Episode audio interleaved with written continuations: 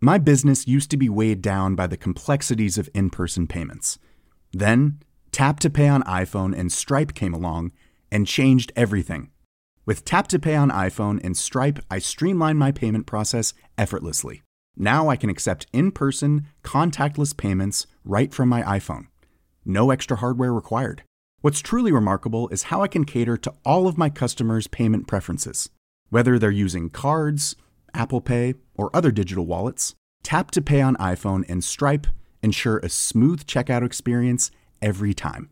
And it's not just me. Stripe helps businesses of all sizes, from local markets to global retailers, scale quickly and stay agile. To learn how Tap to Pay on iPhone and Stripe can help grow your revenue and reach, visit stripe.com slash tap iPhone. Hiring for your small business? If you're not looking for professionals on LinkedIn, you're looking in the wrong place. That's like looking for your car keys in a fish tank. LinkedIn helps you hire professionals you can't find anywhere else, even those who aren't actively searching for a new job but might be open to the perfect role. In a given month, over 70% of LinkedIn users don't even visit other leading job sites. So start looking in the right place. With LinkedIn, you can hire professionals like a professional. Post your free job on linkedin.com slash achieve today. Episoden er sponsoreret af Fonden for Entreprenørskab.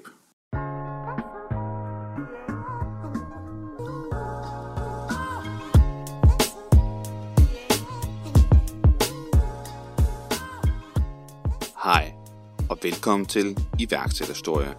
Mit navn er Esben Brandborg Østerby, og i denne episode kommer du til at høre historien om SensoHive.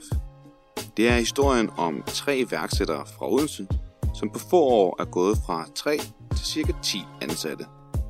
Først med et hardwareprodukt, og siden med mere fokus på software og service.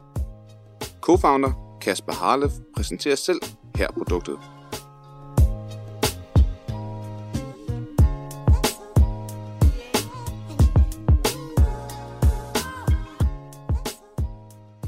Det vi har lavet er grundlæggende nogle trådløse sensorer, som vi selv bruger inden for byggeindustrien, og vi har så en del partnere, der bruger vores sensor i andre applikationer, og der omhandler rigtig meget temperaturovervågning og fugtovervågning. Okay, så det er altså en device, som, øh, som folk sætter op i deres butik for at overvåge temperaturstigninger?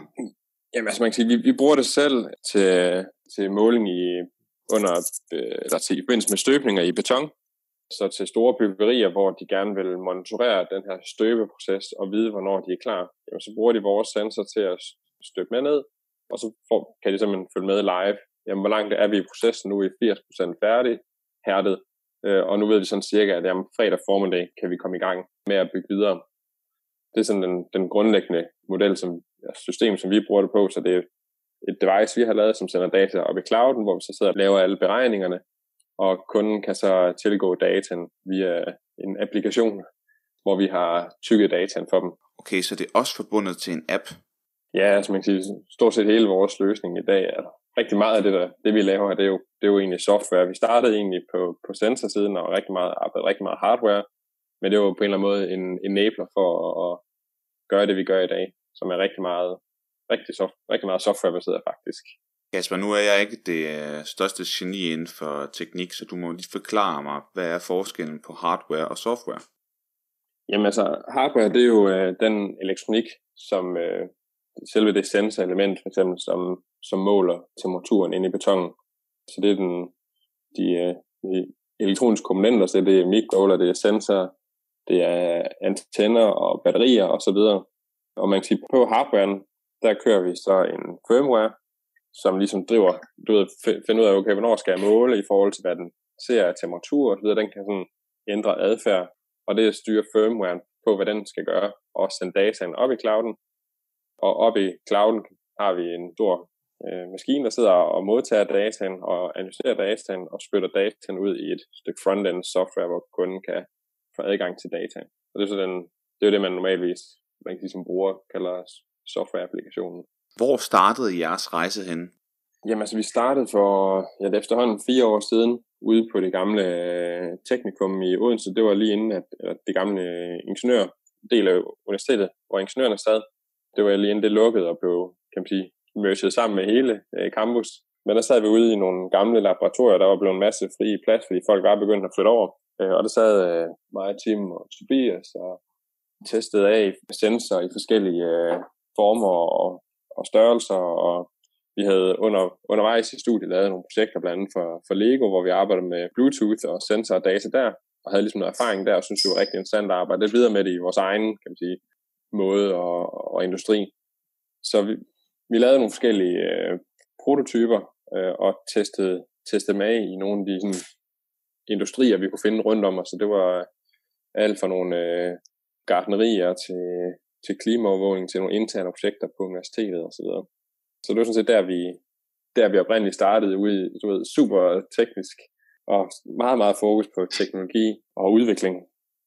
Jamen, altså, det startede jo som, netop som et, man kan sige, et hobbyprojekt, hvor vi synes, du ved, spændende ny teknologi og sensor og data. Vi kunne se, at der var noget fremtid i, i, i noget af det her. Så det der jo nok senere hen, det vi kalder IoT og så videre. Internet of Things, det synes vi bare kunne noget interessant, det her med at begynde at måle data på en ny måde, øh, have et distribueret sensornetværk, have langt større datagrundlag og have nogle maskiner til at kigge på dataen. Og jeg har en øh, baggrund øh, inden for sådan det, der hedder produktudvikling, så jeg har sådan lidt, øh, også lidt, øh, kan man sige, meget der kom i noget af markeds, øh, du ved, tankerne ind i det, og noget af det, jeg synes var interessant, det var det her med, for eksempel med, hvis vi kunne på en nem måde enable sensor og data ind, jamen, så kunne vi måske også øh, udvikle nye øh, forretningsmodeller. Det kunne være det her med for eksempel predictive maintenance ved at have nok data ind til, til, til kunderne og kunne overvåge deres ting på en, på en smartere måde, end, end de gjorde hidtil. Så det var nogle af de grundlæggende tanker, jeg havde dengang, da vi startede. Og jeg så var det rigtig meget med at du ved, øh, tage nogle kendte teknologier, kendte sensorer, putte sammen på nye måder, og så var det rigtig meget at bare prøve af i nogle forskellige øh, industrier, som vi, vi fandt heldigvis nogle, forskellige folk øh, rundt i vores netværk, der synes det kunne være interessant og, og havde nogle idéer til, hvordan deres øh, øh, hvordan de kunne bruge øh, sensordata til at optimere deres øh, forretning på. Og rent, rent faktisk der, vi startede med at teste vores øh, sen, den, de første sensorløsninger af, det var en, en helt anden branche, end vi er i dag. Det var inden for, det var nogle øh, lokale gardnerier, som kunne se nogle, nogle fordele i at have, have langt flere sensordata, end det vi havde i forvejen. Nu er der heldigvis rigtig, rigtig mange, ja, det kan godt være derfor, vi startede der, der er rigtig, rigtig mange gardnerier øh, rundt omkring Odense. Det er ligesom sådan et, øh, et øh, metropol i Danmark for, for gardnerier. Så det var sådan, det var, det var dejligt lokalt, og vi kunne nemt komme ud og teste af, kun nogle få kilometer fra vores kontor af. Okay, hvordan gjorde I det helt konkret? Tog I ud til gardnerierne og spurgte, om I kunne få lov til at teste jeres produkt af hos dem? Ja, altså vi, vi prøvede, det var lidt, kan man sige, den første var sådan meget øh, kold canvas øh, vi skulle have fat i nogen. Og derfor så, så udnyttede vi det ligesom, eller uden det lyder så groft, men altså, vi, vi, vi, og det er jo sådan faktisk det er en strategi, vi sidenhen har også brugt en del, det der med, at nu har vi fat i en, ikke? Jamen han har jo et stort netværk, og han, du ved, han er mange af dem, man snakker med, er jo generelt vil rigtig gerne hjælpe en, så vil jeg simpelthen bare spørge den første, vi kommer i dialog med, hey, ved, hvem skal vi ellers snakke med og have fat i, ja. og så kunne han lige guide os videre til to-tre stykker, og så de tre kunne så guide os videre til ni, ikke? og så var det en nem måde for os at sådan, øh, eller komme lidt i gang og prøve lidt af. Det vil sige, at salgsstrategi har været primært netværksrelateret og ikke særlig meget opsøgende. Ja, det, det har det i, i høj grad været. Snakke med de folk og i, høre, om de folk ikke har lyst til at hjælpe os lidt videre. Hvordan er feedbacken så fra gardnerierne? Jamen, altså, den er egentlig, øh, den er egentlig udmærket, og på baggrund af det feedback, vi får, og vi laver lidt nu de få første resultater, jamen der får vi rent faktisk det her iværksætterpilot legat, jeg tror, han hedder Innofounder i dag, fra Innovationsfonden af, på, på baggrund af de her meget fokus på det her gardneri-test og forsøg. Så det er faktisk baggrund for, at vi, vi ligesom får, får, øh, går fra at være et, øh, et hobbyprojekt, kan man sige, vi løber ved siden, til at sige, okay, nu fik vi funding ind til 12 måneder, og nu kunne vi rent faktisk uh, ligesom uh, give den noget gas og sige, okay, de næste 12 måneder i hvert fald har vi ligesom dedikeret vores liv til at, til at virkelig forsøge, om det her det kan komme op og flyve. Endnu fagner det det her legat, hvor man får, uh, er det godt 15.000 om måneden per, per ansøger, og så en lille sæt penge, altså 35.000 eller sådan noget. Kan det ikke passe? Jo, præcis. Altså, der får man så 35.000 også per mand, og vi fik jo tre pladser, ikke? Så det var ja. jo over 100.000. Ja. Er det den første øh, investering, I får? Nej, det er det ikke. Det. Altså, den første, vi faktisk får, det er ude, da vi sidder ude, på, ude i labsene på universitetet. og forsøger, der får vi et, et mikrolegat fra Innovationsfonden af. Jeg kan ikke huske, om det var 15 eller 25.000, eller det er noget i den stil. Innovationsfonden? Nej, undskyld, uh, Fonden for Entreprenørskab. Ja, okay. Som har de her mikrolegats, som også, det var jo inden vi stiftede uh, CVR-nummer eller noget som helst. Der har de de her helt, helt tydelige øh, legatmuligheder, hvor vi, øh, altså noget af det udstyrskøb var jo sådan, det var ikke helt gratis, vel? Og når du er du ved, studerende, så lige skulle hive 20.000 op, kan godt være mange penge, selv, eller i den tid, til du ved, noget, du kører som sådan, stadig sådan et hobbyprojekt, men du synes, det er interessant at, at give det nogle timer, ikke? Så der fik vi faktisk et øh, legat derfra, at de kunne se, at det her med sensorer og data og sådan noget var, der kunne være nogle muligheder, der var noget interessant i noget af det, vi, noget af det, vi gik og lavede, og noget af det teknologi, vi havde udviklet so far. Så fik vi nogle penge ind til at udføre de her øh, pilotprojekter, blandt andet ude hos de her gartnerier. Så det var sådan set det, der ligesom var den første funding, der enablede vores første, kan man sige, pilot, mini-pilotprojekt, som så førte, og feedbacken derfra førte jo så videre til Innovationsfonden af, hvor vi fik øh, de der ja, 5-600.000 ind, hvis man sammen du, tager løn med ind og det hele. Og vi ligesom kunne få lov til at dedikere øh, os et helt år. Så man kan sige, men hvis de ikke havde øh, gået ind der, så ved jeg ved ikke om, vi har nok ikke, det er jo ikke sikkert, at vi har lige nået den første runde, i hvert fald øh, endnu found, og så har han taget længere tid for os måske at, at bygge op over længere tid. Så det var lige med til at sige, okay, men det var der en, en sommer, det var lige først en sommerferie, og vi kunne, øh, fik de der 25.000, og tænkte, okay fedt, nu, nu kan vi sådan få købt øh, alt det udstyr, vi skal bruge.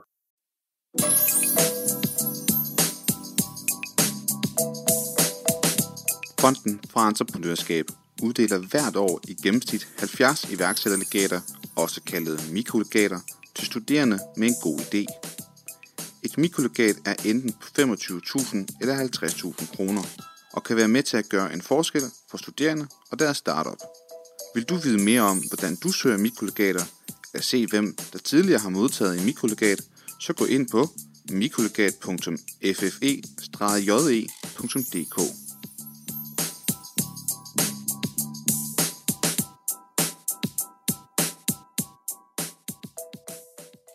jeg mindes også, at jeg havde set et oplæg med dig på et tidspunkt ude hos øh, Ernst Youngs, hvor du nævnte nogle af de her ting her, at det, at man får nogle tidlige penge ind, for eksempel fra et mikrolegat eller andet sted, jamen øh, det kan godt være, at det ikke er mange penge, øh, og det er det jo i virkeligheden lige ved, især når man er studerende, hvor man jo ofte ikke har så mange penge på lommen, men det giver det der skub til at kunne få andre penge, enten fra, som du så nævner her, endnu founder, eller fra en business angel, eller et andet sted fra.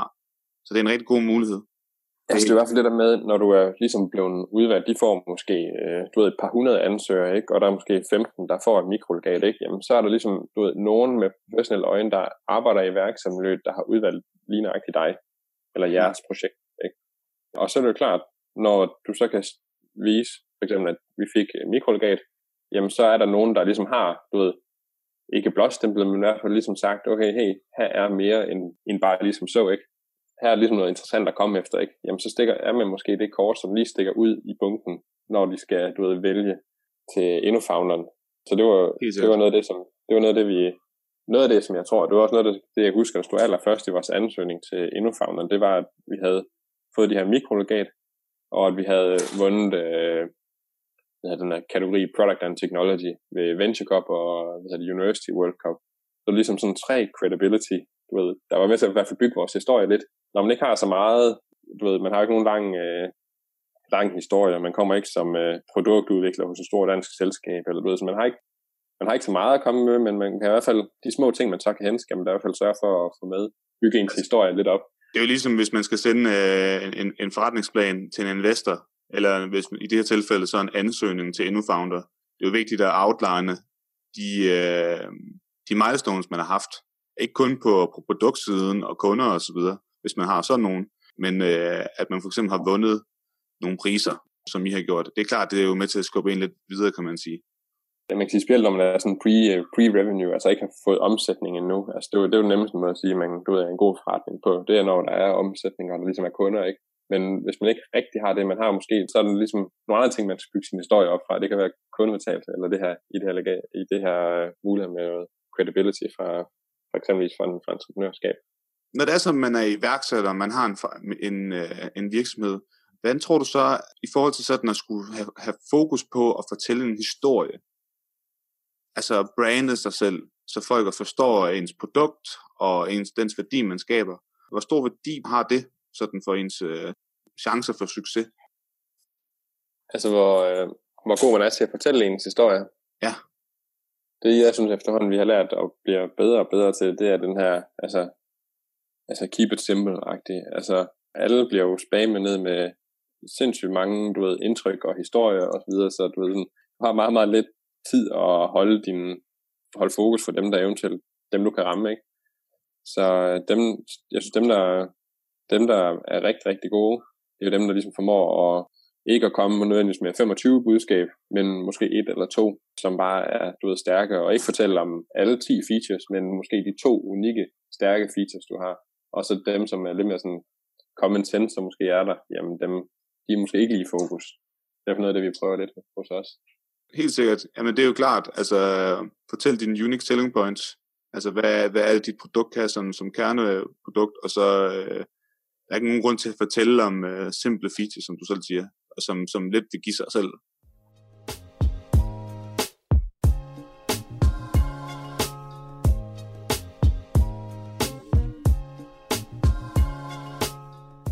Du snakker også lidt om, at, øh, at I vil gå ind på betongindustrien, og, og I før var inde hos øh, gardnerierne. Hvad, hvad er årsagen til, at, øh, at I gør det?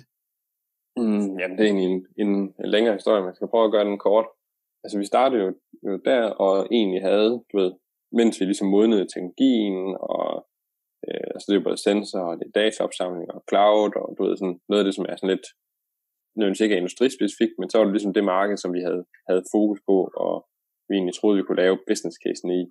Men da vi kom øh, noget længere frem, og viste sig, at vi bare havde rigtig, rigtig svært ved at tjene penge der. De, der var en del år, hvor de ikke havde klaret sig sådan super godt, sådan generelt set, øh, den her sektor. Så der var ikke sådan særlig mange penge at gøre godt med, og der blev kun brugt penge på det, som kunne hjælpe i morgen, og nødvendigvis ikke om, om to dage. Så selvom man kunne vise en fornuftig return on investment på, på projektet, så var der bare ikke øh, midlerne til at, at, at rigtig at rykke videre. Så vi løb mod muren, vi kunne ikke komme videre, øh, og på trods af, at vi egentlig havde, synes jeg selv, et fornuftigt produkt, og kunne vise den her return on investment.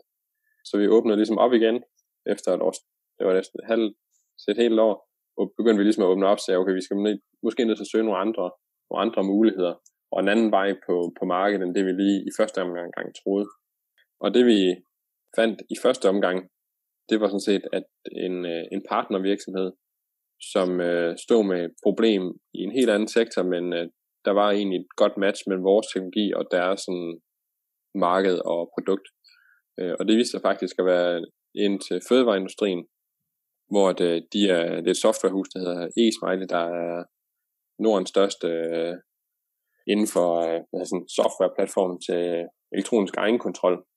Og der viste sig, at der var et match mellem de her trådløse temperatursensorer, vi har lavet, og så øh, deres egenkontrol, hvor de kunne hjælpe deres kunder med at automatisere en stor del af deres arbejdsopgaver med at dokumentere temperatur rundt i deres øh, og fryser. Så det er vi faktisk glade derfor. Du ved, der var vi også ved at løbe øh, ud af InnoFounderen, og du ved, skulle ligesom skulle selv begynde at være selvfinansierende, ikke? Så vi var jo ligesom et need for at kunne finde et, et øh, marked og en revenue. Så det vi faktisk gjorde, det var i stedet for at sige, at vi skal ud og selv lave alt øh, software og have marked og så videre, det var, at vi startede ud som underleverandør, kan man sige, som integrator ind i deres system med, øh, med sensor og data. Det er jo en stor virksomhed, som har et kæmpe netværk, så det er jo mange små, smart måder at komme ind på. Altså, det er lidt ligesom, at man skal passe på med at lave, lave dumme sammenligninger, men altså, det er lidt ligesom, hvis du har lavet et møbelprodukt, som er lækkert. Altså, hvis det er sådan, du sælger det i en, på, på, din, på en webshop, og du har lavet et stykke møbel, der er ikke så stor sandsynlighed for, at du får solgt særlig mange, men hvis du får lavet en aftale med IKEA, eller ah, måske ikke IKEA, men en anden møbelproducent, som har en stor firma, jamen, ja. øh, så er der større sandsynlighed for, at man kommer længere ud jo. Ja, præcis. Altså her var ligesom de havde jo øh, de havde markedsadgang, de havde fat i kunden, ikke? Så det var, kan man sige, et opsalg til, den, til kunden, de havde i forvejen.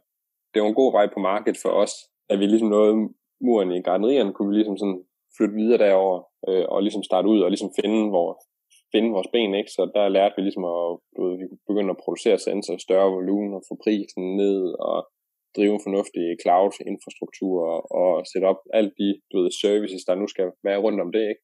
Helt sikkert. Men det er jo så bare vejen ind til fødevareindustrien. Ja, det var sådan, det var sådan til der, vi, vi ligesom landede i første omgang og fik adgang til markedet. Så jeg tror også, vi er du ved, nysgerrige som, som mennesker ikke? Som, og som, som udviklere. Så vi kunne ikke lade være med at lege videre med de sensorer, vi nu havde udviklet. Testet forskellige ting af. Hvad for, hvad for eksempel? Altså når du siger, hvad mener du med det? Hvad tester I så af? Jamen altså, vi, øh, vi begyndte at se øh, partnere og forskellige kunder, der, der begyndte at købe og sende sig til forskellige ting af. Det kan være noget lager, klimaovervågning, eller det kan være noget transport, øh, temperaturlokning og forskellige applikationer, vi så øh, sådan udvikle sig.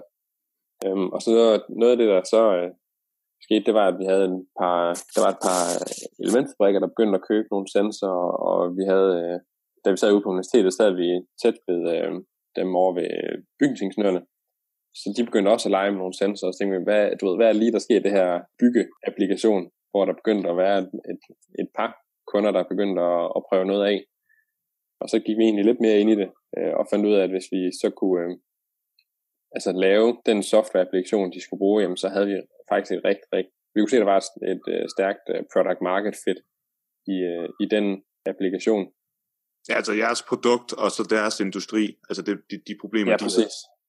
Der var vi lige fra, ud af, du ved, endnu founderen og, og så videre, øh, var begyndt at sælge nogle sensorer til e-smiley, og der fik vi faktisk også, øh, der fik vi så et stort legat fra, fra fonden for entreprenørskab, ja. til at, altså, hvor nu var vi ligesom vokset så store og kunne få det med, CVR-nummer, til at lave første, eller første use case på den applikation så købe nogle produkter ind og begynde at støbe dem ned, og du ved, se dem overleve, og få sådan at ja, vise lidt business case der.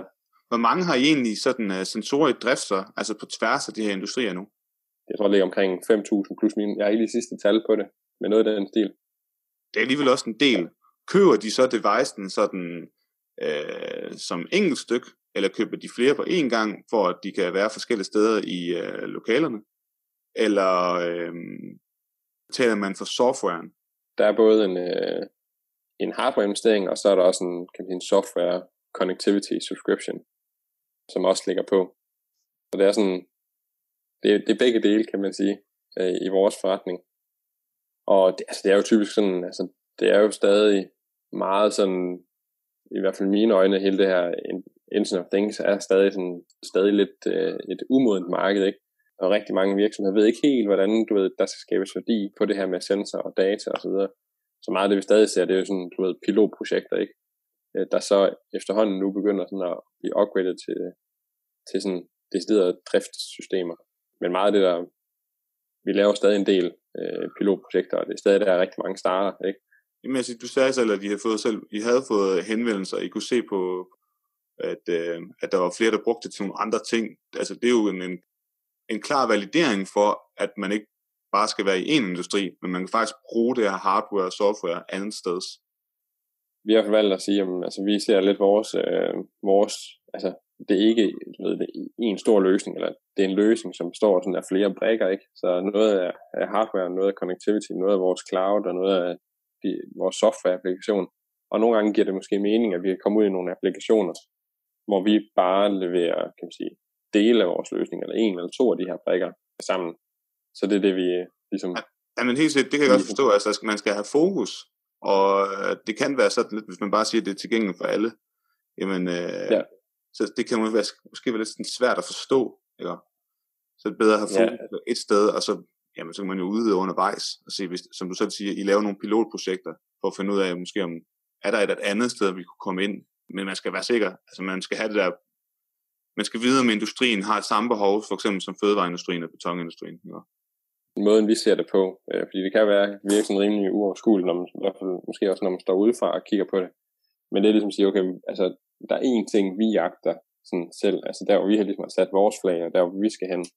Og det er, det er på det her øh, byggeindustri, så det er det, som vores salgspipelines, og det er som vores øh, lead ads kører på, og hvor vi prøver at generere øh, du ved, vores pipeline bygger op omkring. Men vi har jo ikke øh, nogen øh, sådan fødevare slutkunder, vi håndterer. Jamen, der det, har vi en, en partner, der bruger sensor, det er e-smiley. Og på samme måde, så har vi også en partner, vi har en, en amerikansk partner, der hedder Smart Yields for eksempel, som bruger vores sensor inden for noget øh, landbrugsløsninger. Og det er sådan, du ved, fint med os, hvor de ligesom har testet af og verificeret, okay, det, vi kan godt bruge de her uh, sensorer til det, vi tror, vi nu kan. Og de driver så slutkunder og, og så videre. Så vi har ligesom en kunde der, vi integrerer med, og vi bruger så deres frontend software, det er deres support, det er deres sådan, salg, men vi er sådan set underleverandør af ah, med en del af vores produkt. Ja. Øh, så vi har en, en håndfuld, eller øh, i dag er det mere end en håndfuld øh, forskellige partnere, der, der bruger vores sensor i forskellige, øh, til forskellige applikationer. Og det er sådan set fint med os. Det er ikke sådan, altså vi jagter ikke partner på den måde, øh, og prøver at finde nye partnere. Det er sådan set, vi lader dem sådan komme lidt til os. Har det været tilfældet? Har det været tilfældet både i forhold til, øh, hvad kaldte du den, Smiley, hvad var det? Øh, e-Smiley. E-Smiley, og dem over i, i USA, har det været, var det dem, der kontaktede jer? Ja, det var egentlig, det var egentlig lidt, uh, lidt, sådan, ja, lidt tilfældigt, og ja, noget af det, en af grundene til, at vi får, uh, får så mange, at vi får en del af de her partnere ind, der vi har en, en stor fransk, dem der leverer dataopsamling for sensor uh, til clouden, altså man kan sige sådan en slags teleoperatør, der har vi en fransk partner, som prøver at, og ligesom at introducere de her typer af, af dialoger til os. Så der har vi sådan en, en salgsforce i dem, som, som prøver at hjælpe os. Så det, vil åbne nogle døre for jer, faktisk? Ja, for eksempel hvis de åbner til de her, eksempelvis med de her smart yields, åbner døren ind til dem, jamen så hver eneste gang vi sætter et device i drift på smart yields, jamen så får de jo en, et, et abonnement mere på deres uh, netværk. Det synes jeg altså er helt vildt interessant, at det, det er sådan, jeres salgsstrategi er. Altså oftest har man den jo in-house, man går selv ud og sælger tingene. Altså, forstår mig ret, I har jo selvfølgelig kontakt med folk stadig i forhold ja. til jeres produkt, men altså, jeg hørte lidt sige, at jeres strategi har været, at det vi er gode til, det er produkt og data. Ja. Og det er det, I har fokus på. Og så lader I andre egentlig om resten. Vi ved godt, at vi ikke er de, du ved, den, der er jo nogle, i nogle af de her industrier er der bare nogle mastodonter, som er så store, ikke? så vi, vi har svært ved at, ligesom at rigtig stille noget op. Så der er vi nødt til at finde nogle stærke, nogle, nogle stærke partnere, som vi kan læne os en lille smule op af. Og det kunne eksempelvis med de her Sigfox, altså sige, okay, det her med tele, netværk og operatør, det, du ved, det skal vi nok ikke selv være. Øh, men så lad os finde den stærkeste partner på det område. Der valgte vi så Sigfox, som kunne være med til at tage os globalt ud.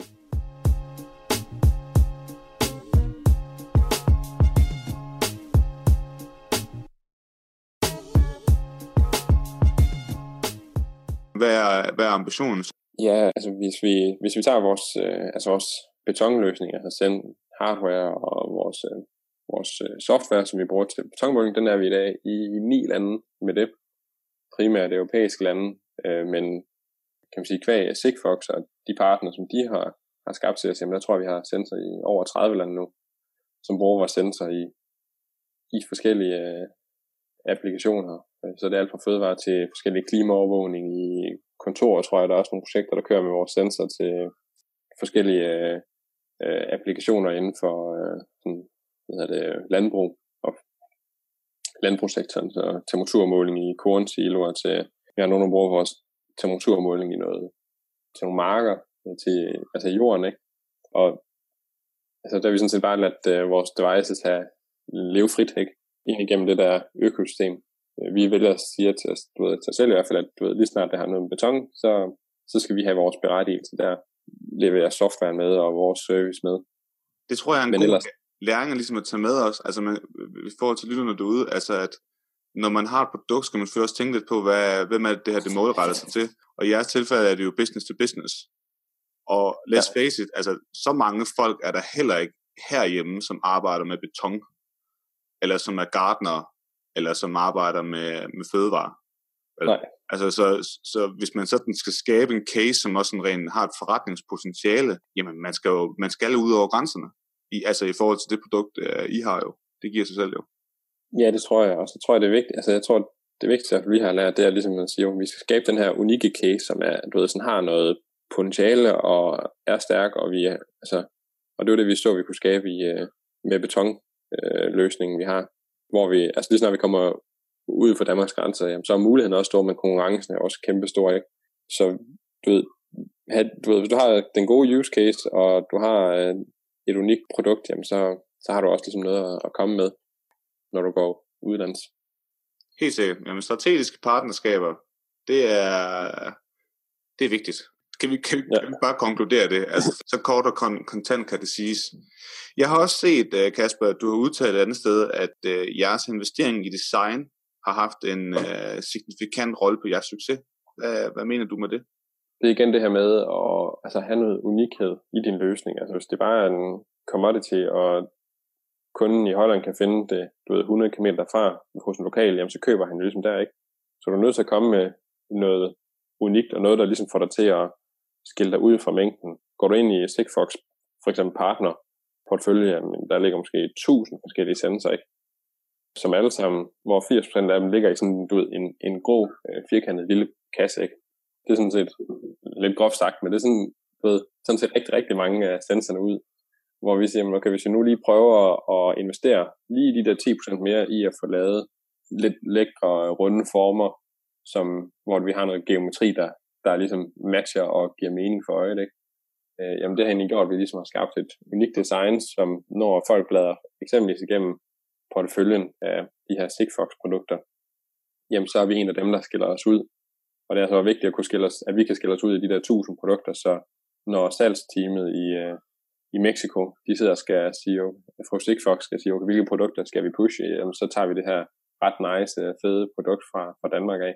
Det er for noget af det, vi kan se har, har gjort, at vi har fået eksempelvis en partner som Sigfox til at tage, tage os med op. Det var, at vi kom med noget unikhed, både produkt, øh, løsning, vores øh, value proposition, vores måske også vores business model og nogle andre ting, som gjorde, at vi, vi ligesom skilte os ud. Altså, du øhm. mener, at de 10% der I har brugt på at investere i det her, har, har været godt givet ud? Det er flere, jeg kan se, der er med til at altså, vi selv, efter at vi ikke er det nyeste produkt længere inde i deres øh, sådan portefølje af sensor, jamen, så skifter de ikke lige du ved, os ud som, øh, som en af dem, de skubber. Og det, altså, det er jo ikke, fordi det kun er derfor, men det er i hvert fald en af grundene til, at du ved, når de står på messen, ikke, øh, nede i Hannover, ja, ja. og prøver at, at, vise produkter frem, jamen, tager de så, du ved, sådan, skal, du ved deres folk, salgsfolk, skal de vise en grå boks frem, eller skal de vise den, eller vores produkt frem, ikke? Og du ved, den, der tror jeg, det er bare noget psykisk i, at så de også synes, det er nice. Altså. Det kan jeg godt føle dig i. Altså, hvis man føler, at der er, der, der er et lækkert produkt, altså det er, om det er lækkert at røre ved, eller lækkert at se på, altså det, ja. det, det, det gør bare noget, noget ekstra. Men det er jo typisk sådan nogle ting, som man i et startup vil skære fra. Omsætning er oftest ret lav, og, ja. øh, og så det at skulle investere i sådan nogle ting, er noget, man ikke sådan normalt vil gøre. Det er ligesom, man jo også fokuserer rigtig mange, øh, mange startups har ikke særlig høje lønninger til, til ansatte. Vi havde et interview med Kasper Julting fra Pigon, jo, som havde et helt andet syn på det der. De havde jo taget senior managers ind fra starten. Det vil sige, de investerede ja. ret, altså en højere pose penge i forhold til løn, men, øh, men til gengæld fik de nogen ind, som, altså, som var ekstremt skarpe. Ikke? Ja, ja. Øh, dermed ikke sagt, at de talenter, man hiver ind til et startup, ikke kan, men hvis man har nogen, som har været i en branche i mange år, som kender det produkt, man vil sælge, jamen så kan det være en fordel at investere enten i for eksempel rekruttering, i forbindelse med for eksempel ligesom Pigen gjorde, eller som I har gjort i design, altså ekstra ja. produktudvikling. Ja, altså, jeg tror, det handler rigtig meget om altså, timing, ikke? Øh, de har jo også sikkert øh, startet med du ved, helt simple MVP, og vi startede også bare med at putte sensor i nogle elektrikerkasser, ikke? Til 9 kroner fra Harald Nyborg, ikke? Du ved, sådan starter, jeg tænker, at så mange starter jo, ikke? Øh, og så startede vi også. Øh, men så tror jeg, det handler ligesom om at vise, du ved, kan du, kan du med det vise de rigtige øh, tal? Altså, du har måske nogle, nogle antagelser om, hvordan det er, og kan du validere dem og sige, okay, men hey, nu er casen der, ikke? Nu har du, du ved, du, du kan vise en, uh, en god uh, use case og return on investment for kunden, og de har måske endda betalt for pilotprojektet, der man skal tage investeringen og gå... Ja, ja det, du var, altså det, det handler om timing 100%, fordi der skal også være fokus på salg. Hvis, hvis der ikke er, kommer penge ind, men, så er der heller ikke råd til at sidde og investere i enten rekruttering eller design. Ikke?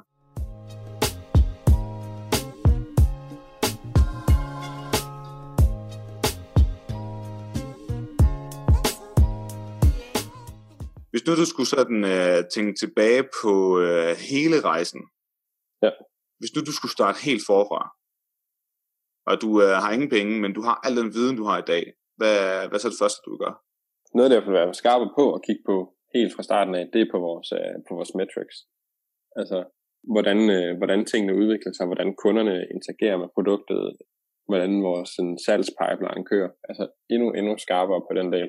Det tænker jeg noget sådan generelt, det er sådan, jeg jeg sådan ser, det er, at der kan nærmest ikke blive for skarp, og jeg tænker, når, du ved, når jo skarpere man bliver, jo nemmere bliver det også at, at holde ved lige og styre, og man bliver også bedre til at forudse, hvordan tingene skal ske, fordi man har allerede nogle idéer om, man bliver bedre og bedre til at lave de her antagelser om, at sige, okay, nu går vi ind på, øh, på et nyt øh, område i byggesektoren. Jamen, vi ved, de der tal heroverfra, der er vi de her assumptions, så der gætter vi altså 20% under, eller 20% over, eller du ved, okay, men så bliver måske bedre og bedre til at, ligesom at, at vurdere de ting, så man bliver endnu skarpere på at få valideret, og også måske få lukket du ved, projekter ned endnu tidligere, hvis man kan se, at jamen, tallene holder ikke, og at casen er der ikke, jamen, så hjælper det ikke at du ved, fortsætte to måneder mere ja, og bare spille tiden på det. Ja, det tror du ret i. Altså lave sådan nogle, nogle sprints, som man, der er også nogen, der kalder det. Ikke? Altså sådan uh, teste ting hurtigt af. Fail and learn fast. Præcis. And fail cheap, ikke? Ja, fail øh, cheap. Ja, lige præcis. Lad være med at sidde og bruge uh, år på at lave et produkt, og så finde ud af, at uh, det er faktisk ikke nogen, der gider bruge alligevel. Altså, det, eller... når, du har vist, når du har bevist MVP'en med, uh, med elektrikerkassen ikke til 9 kroner, jamen så, så kan du ligesom, du ved, der har det ikke kostet dem særlig meget at fejle, når vi har, du ved, prøvet 50 af de der af i en forkert branche på en forkert måde. Men til når den så er der, jamen så, så ved man det også. Jamen øh, Kasper, er der, har du en anden historie, som måske kunne have, have gavn for vores lyttere? Enten en fejltagelse, de har lavet, eller noget, som overraskede jer undervejs? Altså, jeg tror egentlig, den, altså den største døgning i hvert fald, det var det der med, at vi måske eksempelvis på, på gardnerierne brugt for lang tid på noget, vi troede var rigtigt, hvor det viste sig, at måske der ikke var en, en willingness to pay i sidste ende, øh, eller en ability to pay, kan man nærmere kalde det måske i det her tilfælde. Så selvom altså, de siger, at produktet er fedt, og sådan og sådan og sådan, jamen, men hvis deres købekraft ikke er høj, stor nok, eller deres willing, villighed til at købe det, ja. jamen det, um, altså det, det, det er fint nok at få feedback, at de siger, at det er fedt, men det er altså ikke det samme som, at de vil købe det. Altså. Nej, altså det er noget af det, som var en... Vi troede, vi havde et nice produkt, og det viste også, at vi havde et nice produkt, men det var bare ikke et need, vel? Og når Nej. du så kun har en kunde, der køber på need, jamen så hjælper det jo, altså så, så, så er der lang vej, ikke? Eller hvis du har øh, unge ambitioner, der er store? Så, så er det rigtig, rigtig langt. Men jeg synes, det er meget smart, at I ikke bare droppede det. Altså, I, I fandt ud af, at okay, det her produkt er cool og lækkert, men den her branche her er ikke villig til at, at betale for det af nogle omstændigheder, ja. som I jo selvfølgelig ikke er herre over. Altså, at, at, at, at, at, at de lider lidt i øjeblikket. Men øh, det er jo ikke ens med, at der ikke er andre, der bruger det, som, som, som I jo så har fundet ud af undervejs. Ja, og der kunne vi godt have været endnu hurtigere og, og endnu skarpere i hvert fald. Det var det er i hvert fald en, øh, en learning, vi har i hvert fald forsøgt at tage med os uh, sidenhen. Nu prøver vi prøver i øjeblikket at gå ind i en, en, ny, en, ny, en nyt segment af det her betonmarked, ikke? Jamen, så i stedet for at vi laver produktet, ikke?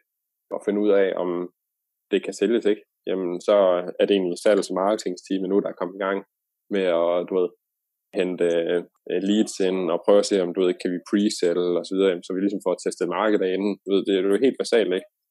Men som ingeniør og som, som udvikler, der har man jo bare lyst til, fordi man ved jo, du ved, jeg kan jo lave produkt, ikke? Jeg kan have en MVP færdig på fem dage, jamen det er jo ikke, hvis den forkerte MVP, øh, eller den ikke, du ved, sådan, priserne, vores assumption priser ikke holder eller lignende, jamen, så lad os nu få, du ved, smide 2.000 kroner i nogle øh, Facebook-annoncer, se om der overhovedet er nogen, der klikker på dem, og se om vi kan, du ved, få dem til at signe op til en demo, eller hvad det nu er, vi, vi sætter som metrics.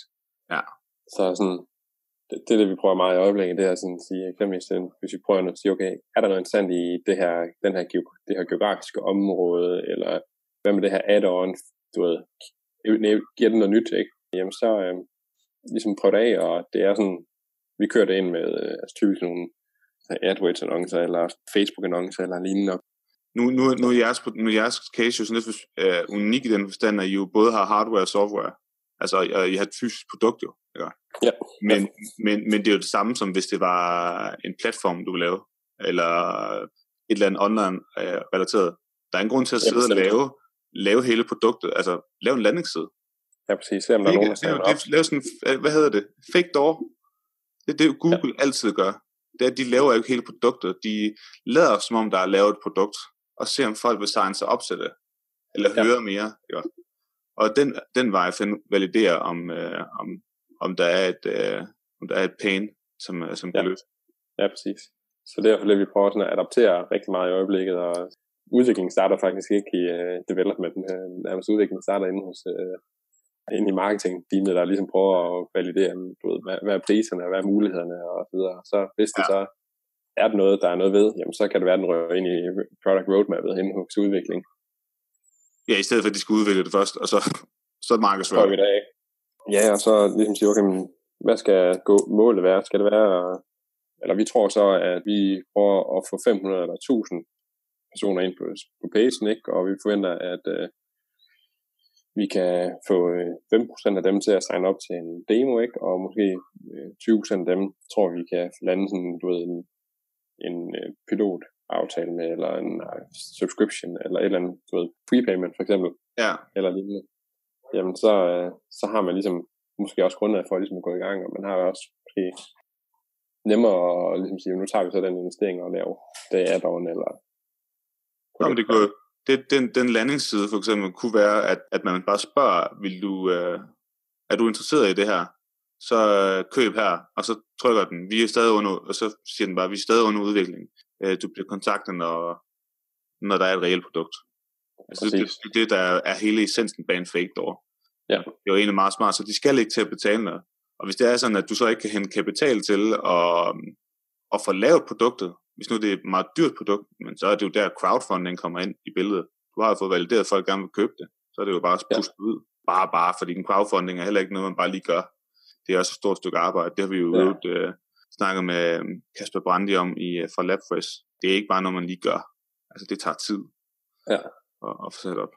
Kasper, jeg synes, øh, jeg synes, vi skal runde den af her. Jeg siger øh, tusind, tusind tak for, at øh, vi må høre din historie. Det har været meget lærerigt. Jamen, øh, selv tak. Det var, jeg synes altid, man bliver lidt klogere på sin egen historie. I hvert fald lige for at du ved, summe nogle ting op, og det er altid meget godt lige en gang imellem at lige vende tilbage på noget af, noget af vejen for hende. På lige at høre historien igen. Ja. Men så om, at, øh, at man er faktisk kommet ret langt, trods alt. Ja, og sådan, du ved, hvad er lige for nogle learnings, man lige skal huske at have med i bagagen. Det er øhm. Især når man skal lade ud og lave oplæg, eller skal snakke med andre om, hvordan kommer man i gang. Ja. ja. Fedt. Kasper, tusind tak for, for denne gang. Selv tak.